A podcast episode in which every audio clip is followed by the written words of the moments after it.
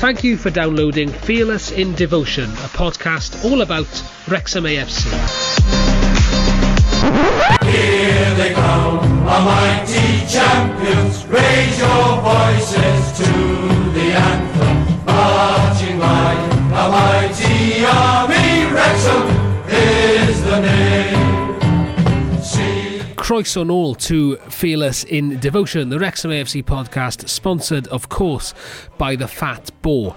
Wow, what a difference a week makes. Andy Gilpin, you have seen Wrexham score 11 goals this week. How do you feel? I feel like um, I've watched, or I've, I've actually so, seen them score 11 goals because usually I'm in the toilet or trying to get a, a burger or something. I watched every single one of those goals. And, and fair play, and fair play. I mean, I think. I think the team has evolved a little bit into a team that, if it goes, it gets in front, can pick off teams on on the counter attack. I still think we missed that control in midfield. I still think if we're behind by one, you know, by one or two goals, or we need to, you know, we really need to take the game to a to a team that are sitting back, we may still struggle. But at the moment, if we go ahead, teams come at us, we can pick them off, and that was evident at Aldershot, and it was certainly evident at Kings Lynn. So you saw them all really quickly. Which was the best goal of the 11? Oh, definitely that Ponticelli one, the uh, the first one in in Aldershot. Great play by James Jones. Absolutely, absolutely. I mean, he had a good game. He really did have a good game. I thought that was the best game he'd had uh, as a Wrexham player, and I thought this could be him kicking on now. And we all thought it's only Aldershot, but they went and beat Grimsby yesterday. So, you know, you can't take any points for granted in this league. Anyway, let's go positives and negatives again. Tim, give me your one positive from this week, even though there's obviously more than one. Back to back wins for the first time this season. Long may it continue. Hear, hear, Liam. Uh, I knew it must have been positive because Barry Horne, of all people, compared Paul Mullin to Pele during the uh, commentary on Saturday. So, for those words to come out of Barry's mouth, you know, that's got to be good. That's saying something. Mine will be uh, team contribution to the goals. Uh, five different scorers on Tuesday, and if I'm right, six different scorers on Saturday against Kings Lynn. You know, you are right. Uh, uh, that is a really good sign. We're not depending on Mullin to score four in these games. Uh, that's great to see. However, we are Wrexham fans. Let's do a negative. Well, Andy- where's my where's my Oh, where's your Positive. Well, okay, fine. You have a positive as well. What's yours, Andy? do do do Jordan Ponticelli? he now he's he was great in both games. He worked tirelessly. I think Mullin has given him the kick up the arse because he's come in, he's seen how well Mullin links up with people, how he chases every lost cause, and how he finishes when he gets a chance. And I actually think that's sparked up Jordan's game. I knew there was a player there. We're starting to see that there's a player there. I'm a big fan of the uh, of the nursery rhyme dub version of the John Jonathan Pontic- Ponticelli song. Give it us again because those soft tones are unbelievable. Sorry, Tim, you're breaking up. No, do it again. Swine. Come on, Andy. Do, do, Do do. do do Jordan Ponticelli. Beautiful, beautiful. Yes. That's given Is that a nursery rhyme? I could dance to that. no, it's just a, it's not your usual kind of ruffian hungover. Like a dulce. crooner, wasn't it? Yeah. Right. Uh, Andy, what was Jordan Ponticelli's goal like yesterday? Um, look, he just ran his socks off and he absolutely robbed someone and then just put it in. So you know, I'll love take that. It's it's not a barnstormer like he scored against Aldershot, but I'll take that. I want him to score different goals. Right. As I was saying, we are Wrexham fans. Negatives. Tim, any negatives? Uh, Rob Lainton is made of glass. That's the it. point. I mean, he's, he's he's forever getting knocked out, which which is is it's sheer bad luck, but it's testament to his bravery as a goalkeeper, which makes him the best in the division. However, yeah, hopefully he's used his bad luck and he's back in the team for Saturday. Liam, negative. I think there's still an element of chaos on occasions in the defence. Um, sounded like at least one of their goals yesterday was a bit chaotic. Um, there was also a bit of a mix up between Dibble and Hayden, which Hayden ultimately sorted out himself. But also, just on the negative side, Count Dracula, Stephen Cleeve writing his bitter little twisted program notes before he finally got slayed. That's two negatives. That means we've got to go right round the houses. Oh no, no! My negative maybe would be similar to yours, Liam. Two goals against Kings Lynn, not ideal, but we're nitpicking here. We've scored 11. We can afford to concede two. So, fantastic week. Long may it continue. Um, but before we go on, Oh, I don't get my negative. All right, okay, fair enough. oh, I missed you again. Sorry. That is like a shitty battery. No positive, no negative. Check him I'll do it away. again. Hold on. Andy, what's your negative? Um, I, I don't know if he's still searching for fitness, but Luke, Luke Young had a poor first half against Kings Lynn. He came better in the second half when there was more space because Kings Lynn were forcing the issue. I mean, he has. I don't think he's scored yet this season. So, you know, he was our player of the season. He's still got lots of quality. It will it will come right for him, but I think he's still scratching around for form at the moment. And you've just called him Leek Young, which is the Welsh version of our intrepid midfielder. So we should definitely keep that in. It's, I it- usually call him Scott Young, so don't worry about that. it's better than Dion Argos, so that's fine. Dion On Argos, as we go. Anyway, before we move on, yes, it's the email klaxon. We're on a roll, guys. Two emails in two weeks. Unbelievable scenes. The servers are nearly down at Fearless in Devotion Towers. Hello, all. First of all, the podcast is fantastic. Some great interviews and enjoying your shitey heroes. Thank you very much for that. Uh, he says, I've emailed the club three times, contacted them through the webpage form twice, and constantly messaged on Twitter and Facebook the simple question Can you tell the fans why print at home tickets are no more? The journey before match day or prior to kickoff is a major hindrance for many fans, but it seems it's a question with no answer. I know you've talked about this before on the podcast, but I wonder if the might of Fearless in Devotion can find an answer. Crikey. Diolch, lads. Uh, I'm not sure you're going to get very far there, mate, but uh, that was from Neil Smith. Any thoughts? Are we a consumer po- rights podcast now? I feel like we're there was a CBBC program called Short Change, and it feels like that very much. Um, but no, I seem to think at the start of the season they were supposed to have got new scanners in, which would specifically to um, you know to scan off your phone. I think, um, and I don't think we've had any sort of answer as to what happened there. Right. Let's just say what happened with Kings Lynn yesterday. I mean, it's it's a much slated club. It's a club that is well below us in terms of commercial opportunities and and actual professionalism. But I bought my ticket on Friday. It came straight to me on email. I took it to the ground yesterday. Someone scanned it on their phone, and I was in. And it was actually really, really seamless. Same as Maidenhead. I mean, it sounds like a bit of a, it, based on what Andy said, it's a fairly fluid operation that should be implemented fairly straightforward. I mean, it, you know, I, I, the same with with Wales yesterday. I mean, usually it takes forever to get into the Cardiff City Stadium for an international game, and we had to show our COVID pass yesterday. And the way they sorted it out, there was long queues, but I was in quicker than I've ever been before.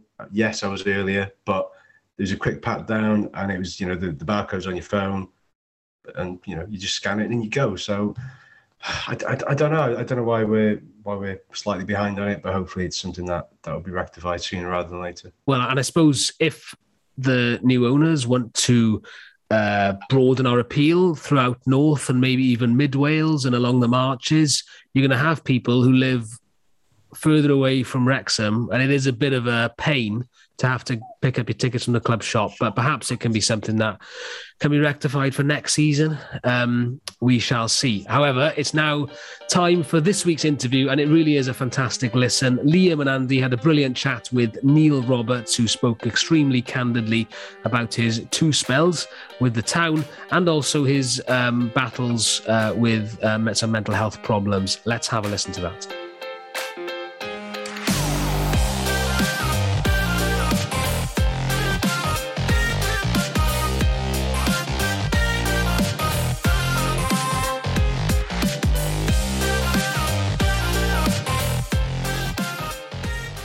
Okay, so today's guest is a homegrown hero. Born and bred in Wrexham, this striker came up through the club's youth system and earned his first professional contract in the summer of 1996. A strong and lively striker, he made his debut the following year, scoring two goals and a two-all draw away at Carlisle in his first full league appearance. He later earned the first of his four Wales caps under Mark Hughes in a game against Switzerland at the racecourse. It's therefore perhaps unsurprising that his talent soon drew the attention of Wigan Athletic, and he signed for them for a not to be sniffed at fee of £450,000 in the year 2000. He scored 19 goals for the Latics in 64 appearances and also played for Doncaster before rejoining his hometown club in 2006. Made a decent start to the season, scoring in a win against our evil rivals Chester, and a League Cup victory against Sheffield Wednesday. I think it's fair to say his second spell us was fairly plagued by injuries, but he always gave it his all when he pulled on the red shirt, and no one would have been hurting more when we fell through the trapdoor into the conference in 2008. I am, of course, talking about local lad Neil Roberts. Neil, welcome to the podcast. Thank you. Thank you both for having me. Um, how did you your time at Wrexham first start? You came, so when did you join the youth system at first? Um, well, well, I was re- really fortunate enough to live in local to be able to uh, to be able to get to training within five minutes because I was born uh, and brought up in uh, in Garden Village, played for the local team there, and it was at the younger age groups that I was um, that I was asked to join up with Wrexham. I think it was probably about under eleven the first time that I went into training. Um, and we used to train um, literally. It was either on the car park uh, at the front of the uh, at the front of the stand, or it was uh, over on the college pitches um, over the fence. Um, so yeah, I've got really fond memories. So I was, you know, again homegrown. It's all I ever wanted to do was play for my uh, play for the hometown. Yeah, so that must have been the days before Colliers. Then, if you were training on the uh, on the car park, yeah, yeah. so yeah, so um, so who who was sort of your main influence at the time? Was Joey involved in the um in the setup then? Yeah, but Joey. I mean, Joey was always around, and uh, I think the, the good thing for me was that I, I came through the local leagues uh, playing against, not with, but his son Darren. So um, I'd always kind of seen Joey on the sidelines at certain games where he was able to be there. Um, and then, yeah, fortunately, coming through, Joey uh, in the younger years, it was more so uh, the likes of Cliff Sear. Um, and a gentleman called Mike Buxton, who used to run the uh, who used to run the, Centre of Excellence as it was then, um, and then obviously in the later years was when um, the likes of obviously Brian Flynn, Kevin Reeves, Joey and uh, and Brad Brandle were more involved with me. When you when you go through sort of like famous brothers who played for for Wrexham, obviously yeah. you, you, you and Steve are, are, are, the, are the ones that comes to mind straight away. Did you all did you always know you were better than everyone else? Just that like like the low that like sort of school level. No, no. Do you know what? I think, um, and it's not just me being sort of. Uh, um, trying to placate it a little bit. Is mm. it is I, I was very much um, I was part of a very good year group in terms of my school year. Um, so there were players in and around me that that I always felt were better than what I was. I think um, I think my um, my attitude was always very much about I needed to work harder. Um, I needed to I need to run longer. I needed to do all these things, and um, and try and give myself the best op- best opportunity uh, possible. So, um, no, not for one minute did I ever think that um, think that I was better than anyone else. Uh, probably the opposite, in in fairness. And uh, mm. I just made sure that I made the most of what what ability I had in many ways. Yeah, and, and we sort of touched on on your start. It was a blistering start, wasn't it? Two goals on your debut. I think you got another. Did you get another? Yeah. Was it something like five in four? Yeah, it was. Yeah, I think um, you know it was especially especially for me at that point. It was um, you know it came as very much a shock to be in the in the starting lineup. There was a lot of really good players in front of me at that time. Um, and and again, you know, we brought in a lone player as a setter forward in Ray Kelly, came in from Manchester City. Um, so uh, so in many ways, I was quite a way down the pecking order, but you know, thankfully, I think again it comes back to literally what I said before is that hard work and kind of effort that that I was putting in every day on the training ground, and uh, you know, fortunately for me, um, it paid off. I got my opportunity, and I I kind of grabbed it with both hands, so to speak. I mean, that sort of record for a youngster would would make a lot of people stand up and take notice. Did you sort of did you see much hype around that? Like people coming to watch you? Because obviously, a, a lad coming straight into the team and scoring that amount of goals, people are going to be alerted to that.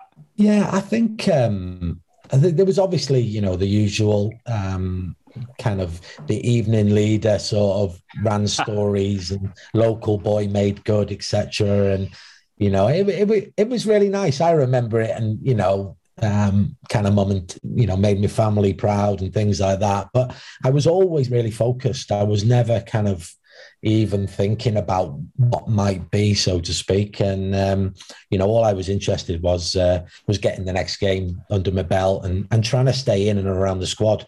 Um, because I knew that you know Karl Connolly at the time was injured, who's one of the you know one of if not one of the best players that's played for Wrexham in my eyes, and um, you know to try and keep him out of the team wouldn't have been easy. Uh, you had Dean Spink in there, experienced centre forward, and then, like I said before, you had the likes of Ray Kelly coming in on loan, and you know, I was uh, I saw myself as uh, as being an important part of the squad, but not a, not a kind of first choice in many ways.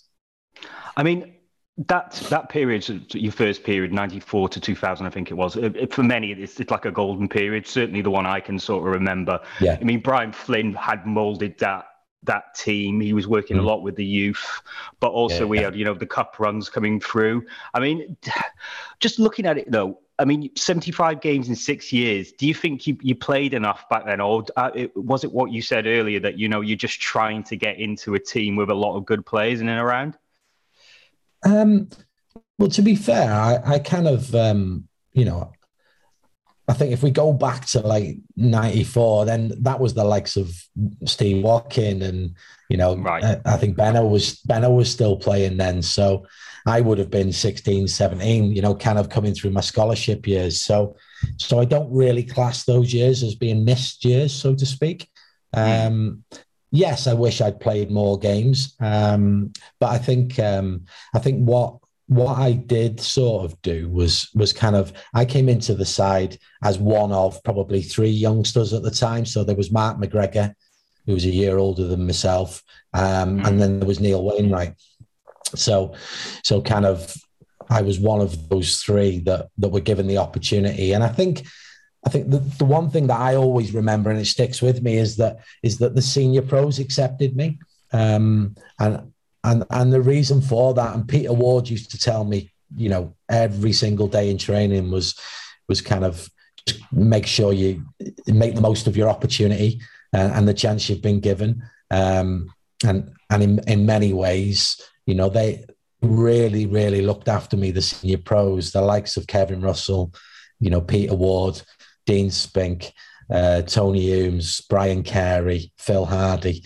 You know, I was really fortunate to be in a squad that had so many good pros, Wayne Phillips, Gareth Owen, um, that that kind of uh, made sure that it was a lot it was a lot easier coming into that team.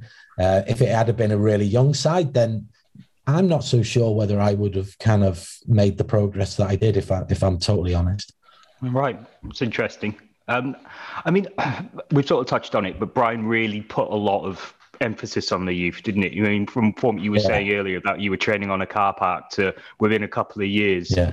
getting Colliers Park. I mean, how how yeah. how do you think he really managed to mold that club into into into um, the, I um, mean, it wasn't a centre of excellence, was it? It was it was the FA Academy, and is that sort of the sort of thing that you look at now in, in, what you're doing and sort of sort of think, oh wow, you know, it's this is this is how you build a, a club from the bottom up.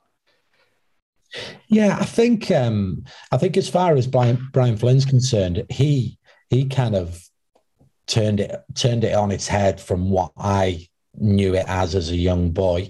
Um, you know, he, he was very, very open and honest about the fact that we had to produce our own players. And, you know, before, you know, before my time there, the likes of Gareth and Wayne, um, Lee Jones, um, Steve Watkin, all Jonathan Cross, Dave Brammer, all these players that came through, um, it it wasn't a secret that that's what he wanted to do. Um, and then what he was really really good at was blending those young local players with perhaps your experienced players, whether that be loan players or or new signings, the likes of Tony Humes, and then Tony playing alongside maybe a Dave that came through and helped him along, or you know, my young like when Stephen came through, Brian Carey brought him through, and I think I think that was that was probably the magic dust, if you like, that that Flinney had is that he, he managed to get enough of these talented youngsters through,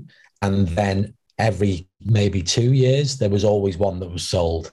So it was Yeah. Brian Hughes, it was Dave Brammer, it was Neil Wainwright, it was myself. So, um, and and then there was there was obviously you know that that came back in that money came back into the team and and they were able to kind of not all of it obviously, but they were able to do things that um, they wanted to do from an infrastructure point of view. Uh, Colliers Mm. Park and and and the uh, the Pryce Griffiths stand as it as it is now, you know, or it, it was. So um, yeah, I think it's um, I think it's testament to Brian Flynn really, and you know, and the likes of Joey and Kevin Reeves that they put in the hours to actually um, recruit better players at the youth level. Um, and then once we were in the building, those players, then there was a really clear objective to to get into the first team, which um, you know, it's there's not many clubs that actually maybe's maybe's are allowed that time as well. I think Bri- I Mm. think Brian, in fairness, was given a was given a real you know good opportunity to make that happen, and and he did it. He he, he did it kind of uh, excellently, really. Yeah, it was good. There was a good access, uh, little access there, wasn't it? Obviously, you know, you've got Bry, you've got Kevin Reeves, who's probably the nicest man in football. But I think Pryce Griffiths Yeah. played probably a good, uh, you know, played played a, a decent role in all that as well, letting Brian do what he wanted to do to, you know, to to his club basically. Yeah, well, I think um, that comes back, doesn't it, to um, you know, are, are you employing a manager or a coach? And I think I think Brian Flynn was definitely a manager. Um, don't get me wrong; he still he still took sessions and whatnot on the grass, but he also knew what was going on within the academy. He also knew what was going on at boardroom level and uh, and sort of as much as he needed to, so to speak. So so I think um, he was just he was just one of those people that was you know he'd, he'd been there himself, obviously having you know been and played at the highest level, you know, um, and I think um, yeah, I think Brian, you know, is is somebody that me personally, I know a lot of the lads do hold him in the highest regard in terms of giving us the opportunity, and you know, I, I'll never forget you know certain meetings that I had with him along my journey um, when I was when I was a young man at 16 when I got my apprenticeship he told me that I would captain Wales at some point and I did it under 19 level and you know it, it's kind of it's really interesting and it's a little bit of that sort of psyche side of things as well with uh, with what he was really good at and this was before anybody started speaking about you know how managers are able to do that with players and uh, he was he was doing it years ago you know so it's um yeah he's uh he was he was he was well you know well well ahead of the game so to speak No, I mean that's that's interesting, isn't it? So like just saying you're captain Wales, just giving you that little that little push, just giving you the, the, the idea that you could do this. Now you have to go out and yeah and, and yeah achieve it. Yeah absolutely. And, and and one of the things he did say as well is there'll be bumps in the road and as there are with all careers it's um you know it's never plain it's never plain sailing. And you know i um i kind of grabbed it with both hands but but there were times where you know throughout my career especially at wrexham that that i kind of i did question um where i was going. And and again um, you know, I went out on loan to Bangor City when I was like a second year scholar, um, and that probably was the catalyst for a lot of my good fortune because I went there and it really opened my eyes as to what or, or how far off I was becoming a professional footballer.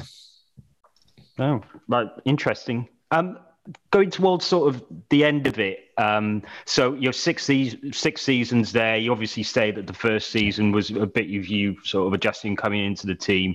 Um, when would the, the sort of I won't say rumors, but when did the sort of idea came that that there might be a move on the cards? And I think you know, as Liam said earlier, it was a big fee, wasn't it?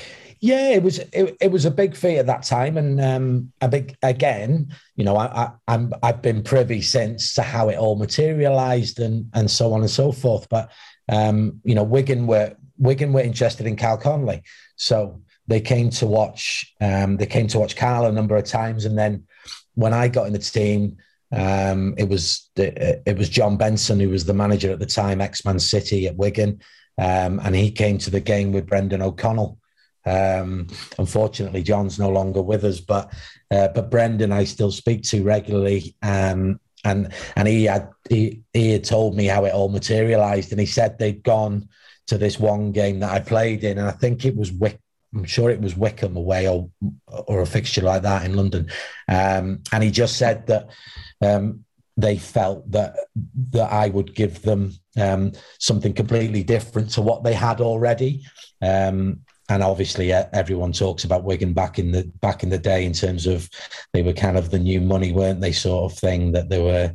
Dave Whelan mm. was was spending quite a bit on players, etc. And um, they just felt that that I would be, you know, one of the pieces of that puzzle. And uh, you know, obviously that that came about as a surprise to me, in fairness, because Flinny rang me. We had a game that night in the Welsh Cup, and he rang me in the afternoon. I was at home, um, kind of pre-match and waiting around for to meet with the team, and he just rang me and asked if he could see me. So um, I thought I was in trouble. I thought, oh no, what have I done? Um, so that was my immediate reaction, and then.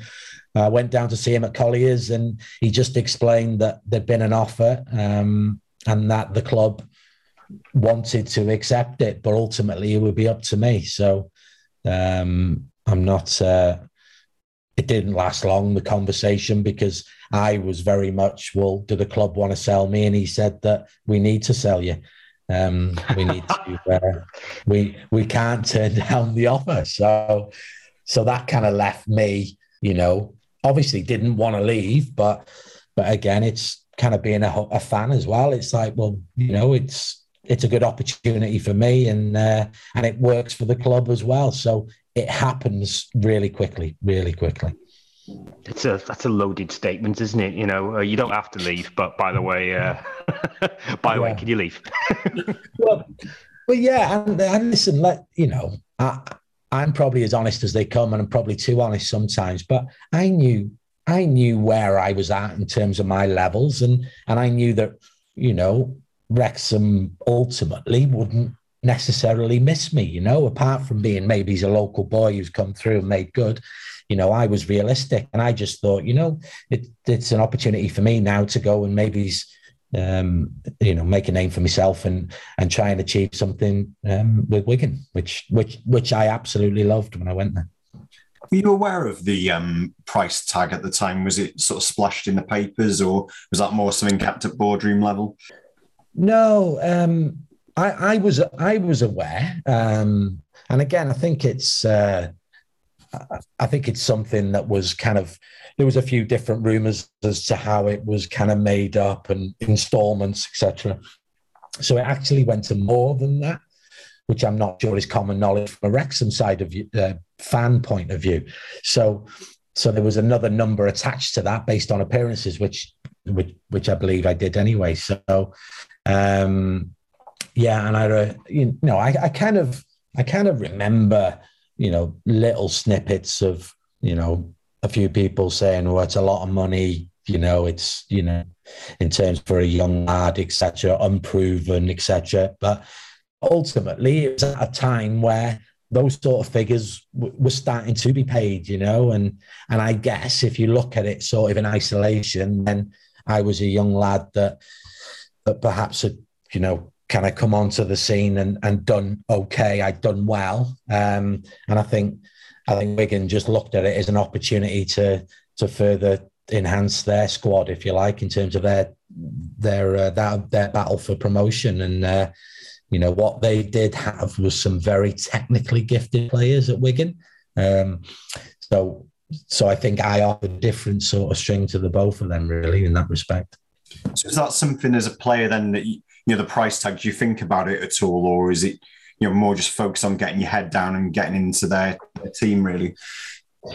Yeah, I um, you know, I, I remember I, vividly that same night. Actually, play got me in the afternoon. I was in Wigan in the evening, so one of my best friends had to drive me because I wasn't. I didn't have a car at the time, so uh, so he drove me to Wigan, and um, yeah, they put the stadium lights on in the new stadium, the JJB, which you know I think had been opened by Man United the week before or something like that in a friendly game, and it was kind of you know it was a massive thing for somebody like myself, um, and I think I think I kind of I didn't really pay a lot of attention to the fee around me.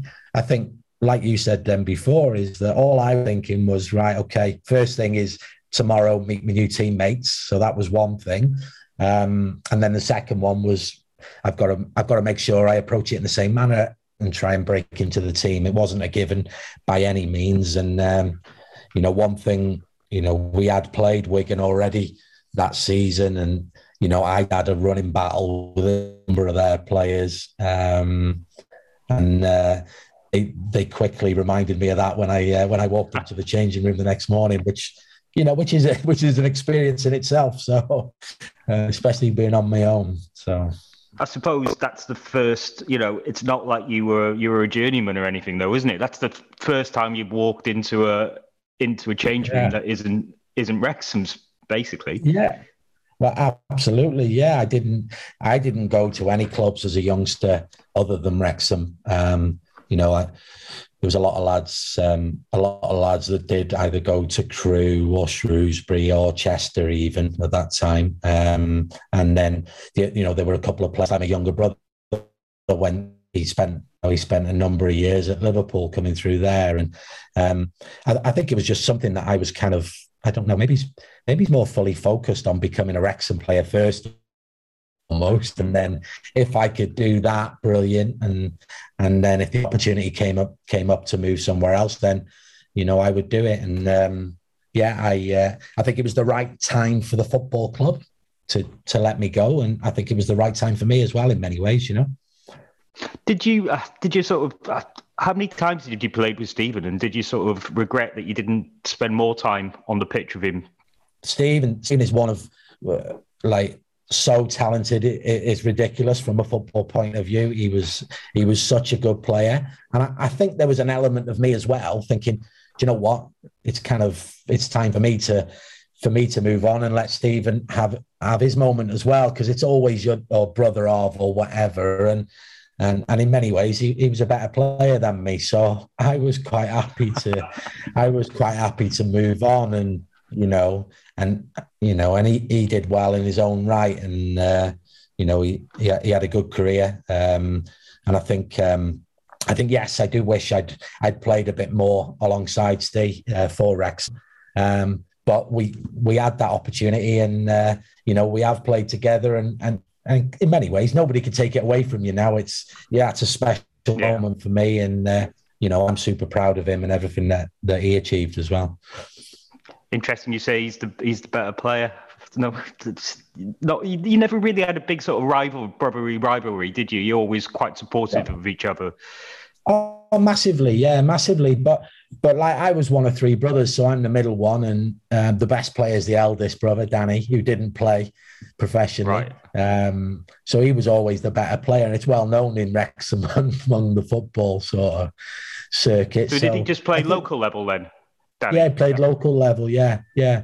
Um, and and I think I think that's quite a that's quite a nice thing, you know, because I I was very much about what carried me through, and I've said this at the start is that what carried me through was attitude and application, you know, because um, because I, I do believe there's a lot to be said for that. And when you asked me before if I if I kind of um, if I carry that into my role now, my job now, well, I do, yeah, because I don't think football's changed that much in that, you know, there is a place for it. Obviously, we need, you know, tacticians and we need technically gifted players. Um, however, what you will always need is that sort of hard work ethic, attitude every day in training, making sure standards are really high. And, you know, I think there's a lot to be said for that. I really do.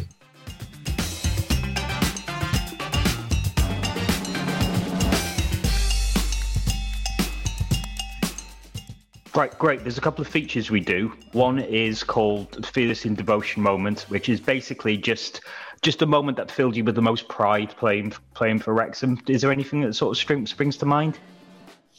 Um, yeah, I think I think it's got it's got my um, my debut, uh, my full debut against Carlisle. Um, it was my mum's birthday, so so I, I'll never forget it. Um, I had my family in the stand. I had all my friends in the stand as well. So um, you know, it was it was unexpected. And I just think, you know, it was something that that's never left me. And um, and again, hopefully it never will. That um, I'll always cherish that moment. I think uh, I think it was just super special to to be able to you know wear pull the shirt on and and, and score a couple of goals was was just even better.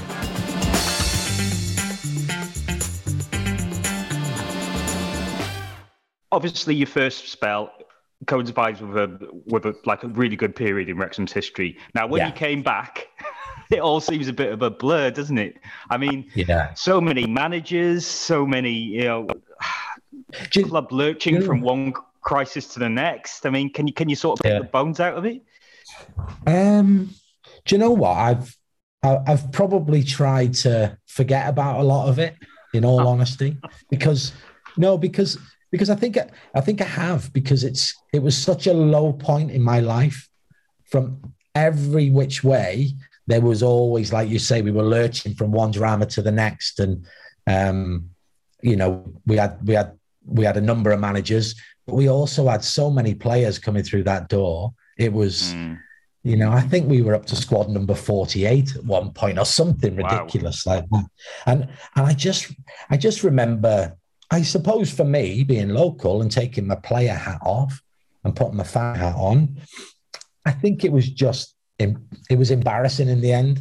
Um, and it really I, I suffered really, really quite badly from a mental perspective with it all. And, you know, I still uh, you know, that, that's something that, you know, is fairly common knowledge amongst friends and things, but but it really did have an effect on me for later life. Um, and I think um, I think the first thing that I'd say is that there was just a there was just a real sort of um, probably mismanagement more than anything, and you know maybe that lack of leadership, if you like, from from up above, high above, which we all Yeah. know about what's gone on with the ownership, etc., etc. Um, but then ultimately, when it comes down, and this is this is how I feel at the moment with the current squad, is that the players have to take ownership. They really do. Um, you know, you can do all the work you want during the week, and this is where I have sympathy for the managers that came in. Is that if um, if the players perhaps aren't good enough, then then really you're going to suffer. And you know, I think that's what we saw. In all honesty, is that yes, there were injuries at key moments, and you know, I was super excited to come back, and you know, Dennis and Dennis and Rooster were, and Fergie, who was one of my best friends in football, is like, you know, they were big, they were big parts of that me returning because I was told one thing about what was happening, and it was come and be a part of it. Um, and it obviously just never, it never materialized in any way, shape, or form. So, um, yeah, it's um, it's a really, really low point in my uh, football career, but also in my life.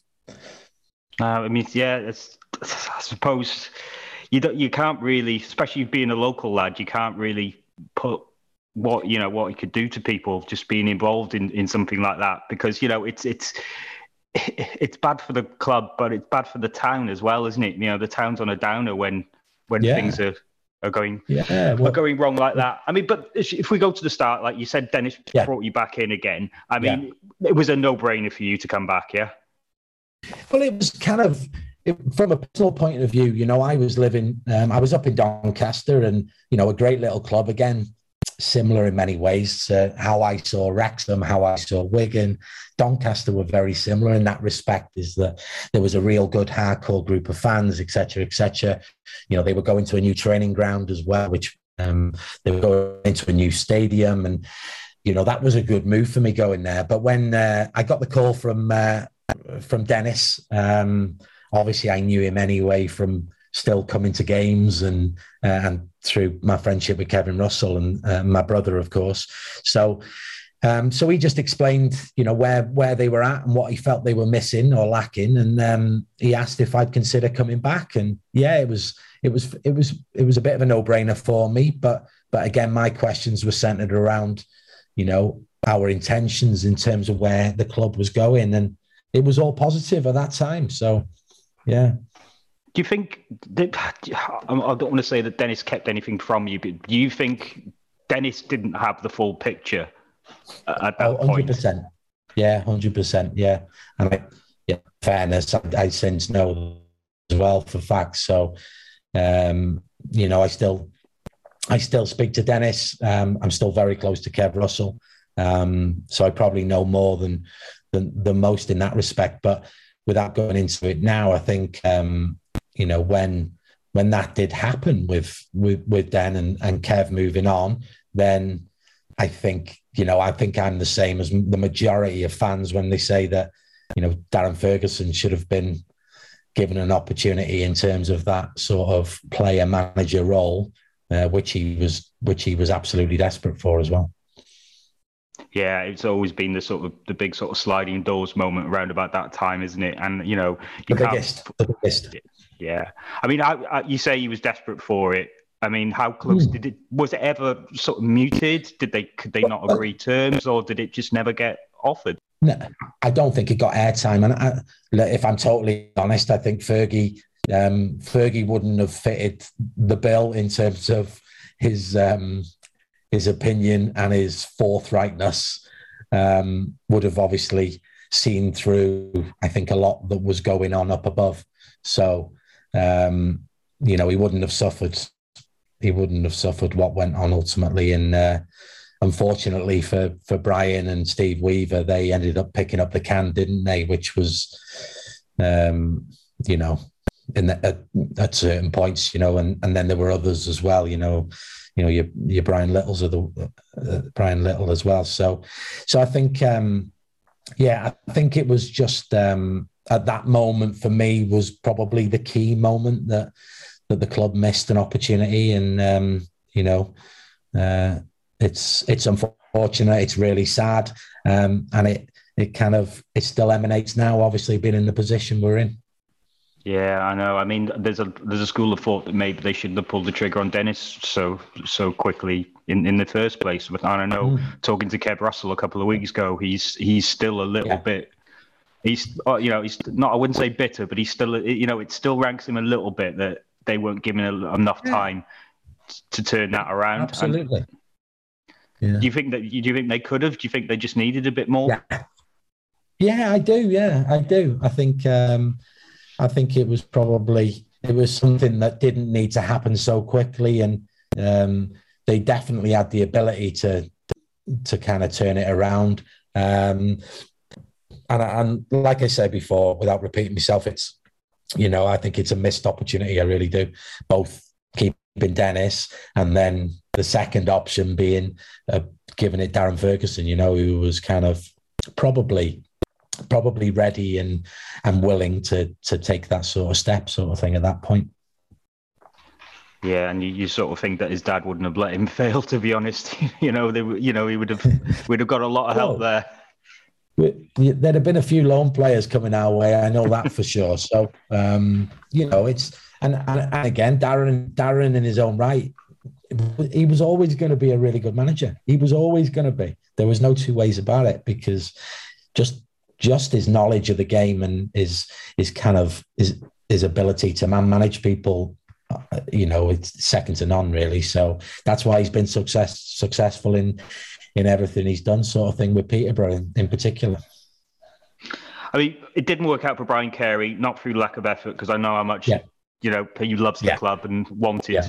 wanted to do well i mean brian brian little's a, a strange one. We, we, we don't we haven't talked about him a lot on this pod, but it seemed to mm. me that I couldn't I can't still fathom now how it went so badly. I mean, you know, you've got an experienced manager someone who knows the league, someone who's got contacts, someone who's got a good track record of winning yeah. things. I, I, thought it was a perfect, absolutely perfect appointment, and it just didn't yeah. seem to work, did it? Can you put your finger on why that might be? Um, I think that that was the period. So obviously, he had Martin Foyle with him as well, another uh, another lower league experienced uh, experienced player, um, not so much coach, but he had been uh, about a little. Um, and I think, I think really that was the point where the player turnover was just so big. It was so big. I, I you know, I just remember there being kind of seven or eight strikers at one point, and it it was when I think it was when I was injured, and um, I just think we were. It kind of smacked the desperation a little bit. Um, so was the recruitment good enough? I don't think so. Um, I think there was an element to that, um, and and I think we were we were sort of constantly chasing. Uh, and Brian, you know, I'd played for him before. He took me to Hull on loan from Wigan, uh, so I knew Brian anyway. Um, and and I was probably one of those that thought when he came in, oh, this kind of a Brian Flynn sort of uh, experienced person. I I felt, um, but it just again didn't happen for him. And like I say, I think it was the. I think it was a lot of the time. I think it was the players. I think we we massively massively uh, let him down and, uh, and and the fans down. Obviously, it kind of makes it, it makes me cringe a little bit when I think back because because again, you know it. You know, I take no I, I, and that's why I, I try to I try not not to kind of remember those days because um, it was really a low point, um, you know, for the football club, and you know there were a couple of glimmers of hope in there, but all they ever were were glimmers. We just didn't have enough quality in there to kind of to get ourselves away from the danger sort of thing, and, and, and ultimately we didn't learn from the previous season. Yeah, I was going to say, you know, that Boston game was a was yeah. such a great such a great atmosphere so good to, mm. to win it and everyone said yeah. the same thing from from brian all the way down to the hmm. players mm. to the fans we yeah. can't let this happen again and straight away and then, it happened again yeah and you know as you say we're, we're still we're still struggling from that i mean not willing to, to dwell on on what's obviously quite a, no, a, a tough part of part of your life. But, but what was yeah. it like to see the club finally finally go down? I mean, it, it's it's it's a day I seared on my memory. Yeah, it was. um Yeah, I mean, for me, it was just it was just horrific in many ways. But um and again, you know, I'd kind of asked family to stay away and just in case, and you know, it was kind of I don't know in many ways. It was like thinking, oh, I you know, I won't be able to. I have to hide away for for however long until we get an opportunity again. But then, then obviously, you know, I was given I was given the news literally a few days later, and you know, it's I've been asked about this a number of times. You know, I'm not sure how many games I played that season, but um, it was obviously a really bad season, and I'd had conversations uh, with Brian and Martin and Bri- and Bry Carey uh, about my future, and they they'd spoke about perhaps involving me in the staff and maybe becoming more of a sort of a bit part player, but doing my coaching badges and getting through. Um, How old were you that time? So kind of just sorry. How old were you that time? About thirty-two, uh, was it maybe? Well, what was I? So what year was it? It was um 2007, 8. 2007, 8, yeah. So I was just coming up 30. No, I just right, okay. I turned 30. Yeah. Mm. I turned 30. So so it was kind of, you know, I had a couple of offers and things like that to go to Peterborough and um, uh, Rochdale had come in for me. Um, but I wanted to stay because it was always, well, I've got to get us back out. I've got to get us back out the conference. I've got to be part of that that does it. And they'd obviously mentioned about coaching and so on and so forth. And um, yeah, um, I, I can smile about it now. However, the day I was going in to find out about my contract, I drove into Collier's and as I would do every single day, was on his tractor doing the pitches. So I would stop for a chat with him. and he just kind of gave a passing comment like, "I can't can't believe you've gone," or it was something along those lines of, "I'm really," and I was like, "Oh, well, I don't Wow. know. I'm on my way in." So, so that kind of summed it up for me. It was kind of like, you know what? It's kind of it's come to a point where, you know, that that one piece sort of really, really took a big piece of me. That one sort of moment, and it wasn't fault or anything like that. It was just a case of loose lips talking about somebody's life before they actually talk to that person. And I walked into the training ground. I went upstairs to his office, and um, and I I'm glad I did it because I said to him, Martin and Brad Carey that were in the room, I said, listen, uh, I've already been told the outcome. I just want to shake your hands and wish you all the best and hope you're getting back up and um, and literally, please don't do this to anybody else.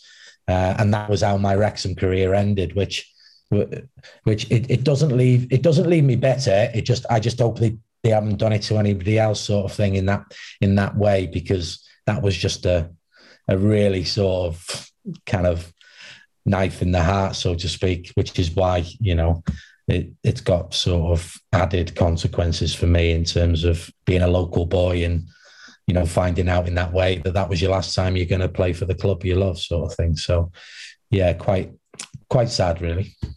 It definitely sounds like it. Um, why was it? Um, you mentioned about them talking about possibly bringing you into the Yeah. top play. Why was it that that didn't um, transpire then?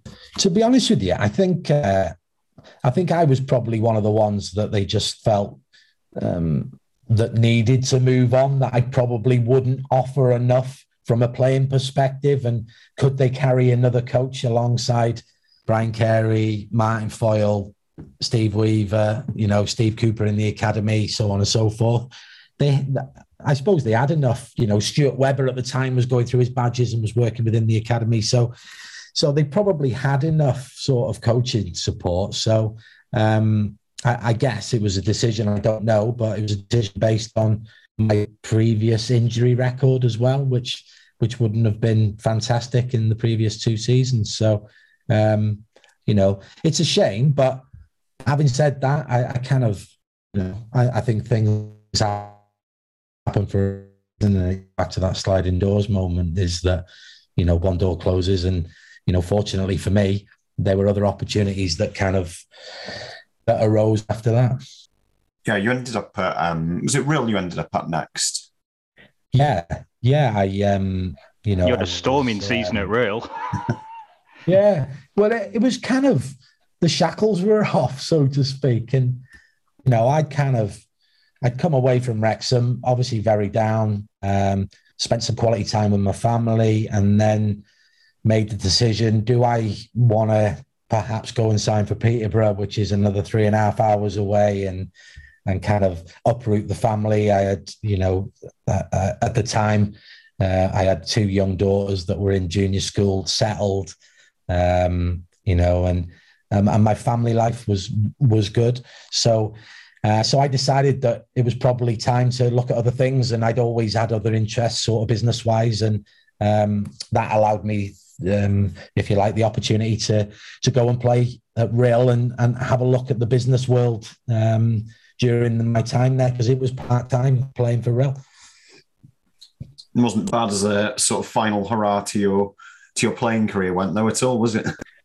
Well, it was better than how it had ended at Wrexham, so to speak. so uh, it couldn't get any worse, could it? So I think I was, I was just kind of like, you know what, I'm going to go and enjoy my time there. I had a lot of friends there, you know, that were playing. I'd played with as a kid coming through the Welsh setup, or at Wrexham, the likes of Gareth Owen, Jimmy Kelly, Gareth Wilson, um, then Danny Williams, Josh Johnson signed, and you know we went on and we had a superb season, and uh, and and kind of if you like, stop the monopoly of either Clan Llanelli or TNS winning it year in, year out, sort of thing. So, um, you know, we won it, we won it uh, really convincingly. So, so that was good.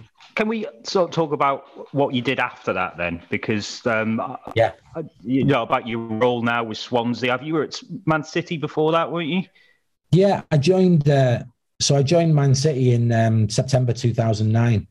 Um, so so I mean that was that was something that kind of um, massively came out of the blue. Um, but but what it did do, it it, it kind of um, it meant that I didn't have that sort of uh, period of time of being out of football. So I kind of went from playing football every day to um, to working at one of the, as is now one of the biggest clubs in the world, uh, behind the scenes. And you know, I was really fortunate that um, that that opportunity came along at the time it did.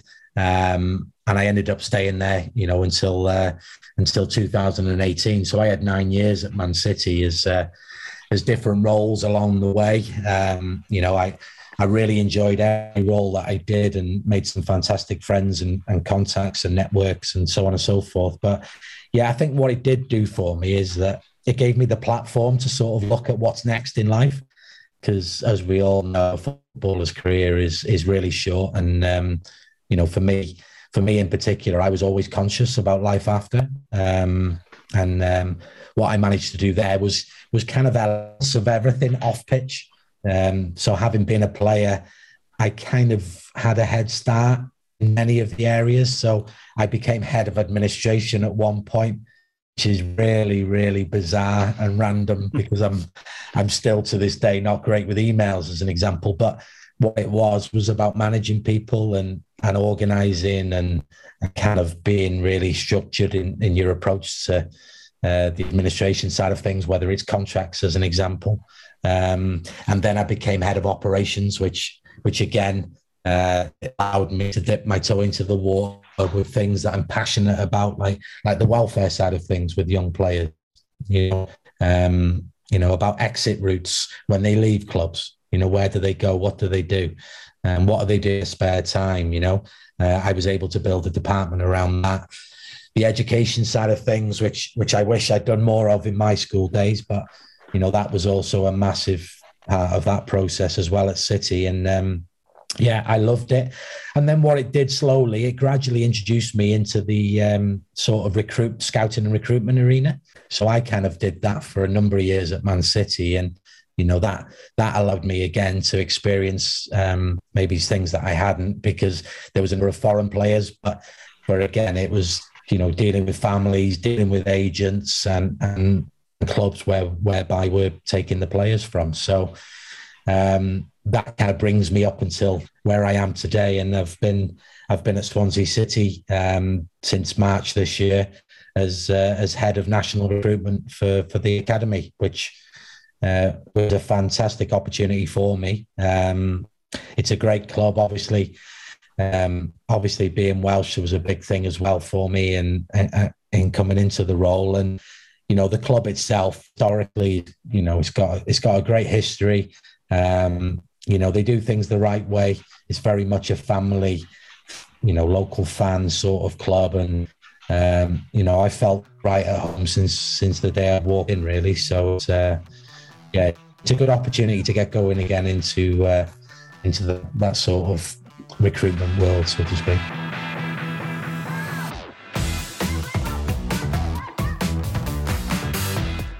Five quick fire questions about your two spells at Wrexham. Um, so, you know, whatever comes into your head. So, who is the most skillful?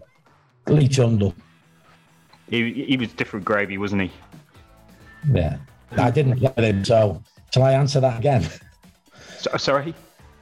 I didn't play which runs, so shall I answer that again for you? I mean, but no, if you've seen him, if you've seen him close Yeah. up, Yeah, yeah, that's fair enough. absolutely. Yeah. um, who was the worst dressed? Um, oh, it's a difficult one. Kevin Dearden. Oh, I can believe that's a blast from the past. That's a blast from the past. oh yeah, yeah. Um, who was the biggest moaner? Ah, Wardy. Oh, Honestly, Wardy or not Roos- Darren. Yeah. Interesting. Um, who was the most underrated? Which sort of player didn't really get the plaudits they deserved? Um, Mark McGregor. No. Yeah, most you know, many people would say that you know he he he he was very well respected and, and well liked at Wrexham. But do you think there was a bit more to him than? Yeah, I just, Yeah, I just thought he was quality every single game and training session. It was like, like for me, he could have, you know, he could have, he could have gone, gone on and played, you know, a lot higher. I know he went to, I know he went to Burnley and he, you know, he, he probably didn't play as many times as he'd hoped for, but um, I just was massively sort of our, our always Mr. Consistent sort of thing. So, yeah, for me, Mark McGregor. And finally, who is the tightest with money? Now, you could set your brother up with this one if you wanted, or. No, I won't say Steve. Um, who was the tightest? Um, it'd probably be Fergie, being a Scotsman. No, yeah, you, you wouldn't enough. see him at the bar. If if if Fergie was going to get around in, he'd give you the money to go to the bar. He'd be one of them. I think the only other thing I want to ask on, because we just because we haven't touched on it as much, is you know your time playing for Wales. Because as a fan, the sort of levels aren't there in terms of what you'd hope to do if you were a player. You know, playing for your hometown club, obviously up there, but playing for Wales as well, that must have been pretty special. How did that come about in terms of your first appearance? Well, the first appearance, uh, Switzerland one, was I was I with the twenty ones, and I played.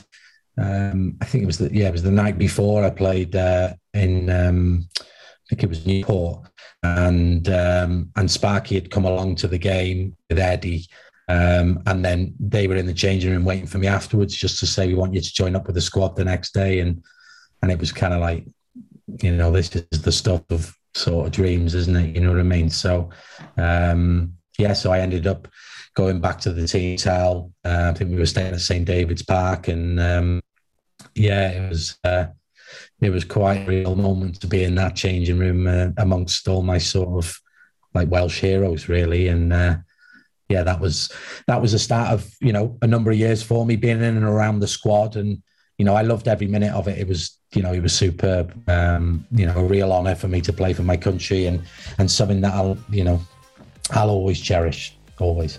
Yeah, definitely something special, isn't it? Yeah, absolutely, absolutely.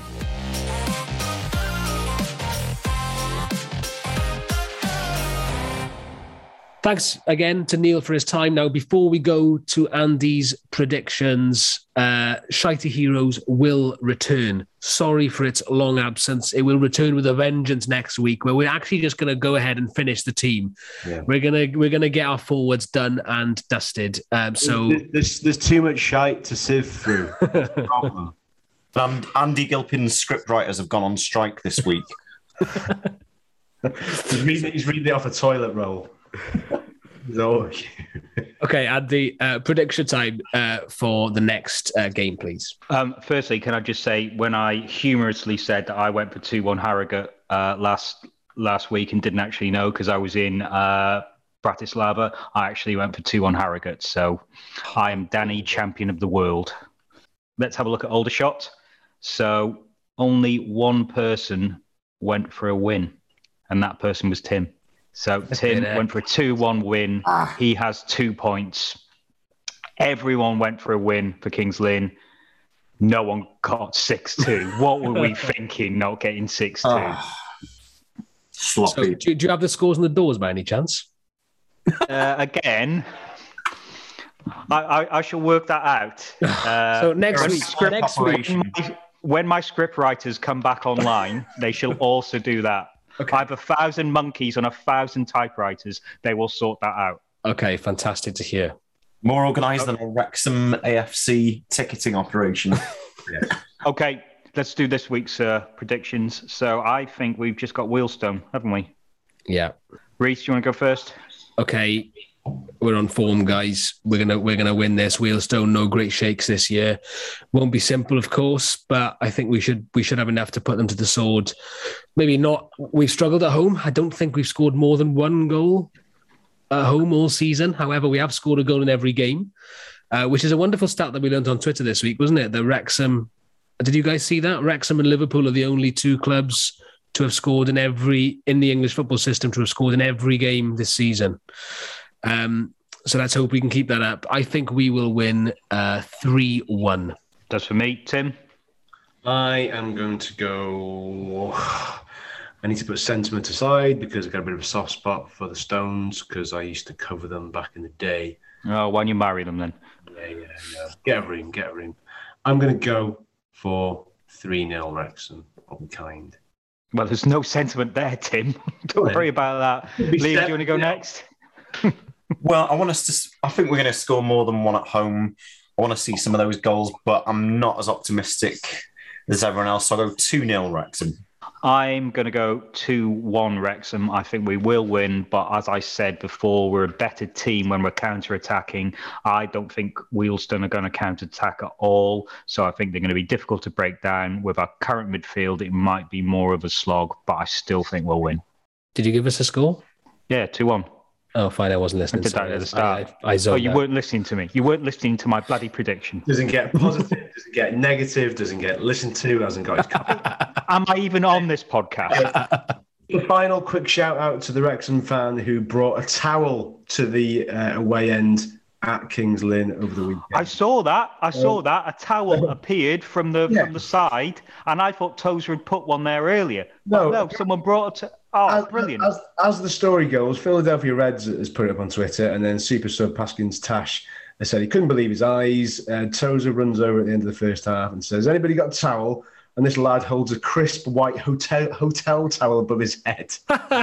That's it to Tozer. The same lad even helped another guy to clean his glasses. So, Wrexham fan who is part of Towelgate, we doff our proverbial caps to you, sir. bring a towel. Every away game, bring a towel. This wasn't Andy Dibble's um, chewing gum white towel, was it? That that wouldn't clean anything. That was too. That was cardboard. You'd have to get a hammer to knock it into any sort of any sort of towel-like consistency. Jesus, TMI. Right. I'm surprised uh, Cleeve allowed that towel to be in, but uh, there we go. He did indeed. You have So- to pay twenty-one quid. right then, until next week, thank you very much for listening. We'll be back. Uh, fearlessindevotion at gmail.com is the email. And uh, you can always also message the Twitter account, uh, Fearless in Devotion, of course, which is run by Tim. Thanks for listening and goodbye. Cheers, everyone. See ya.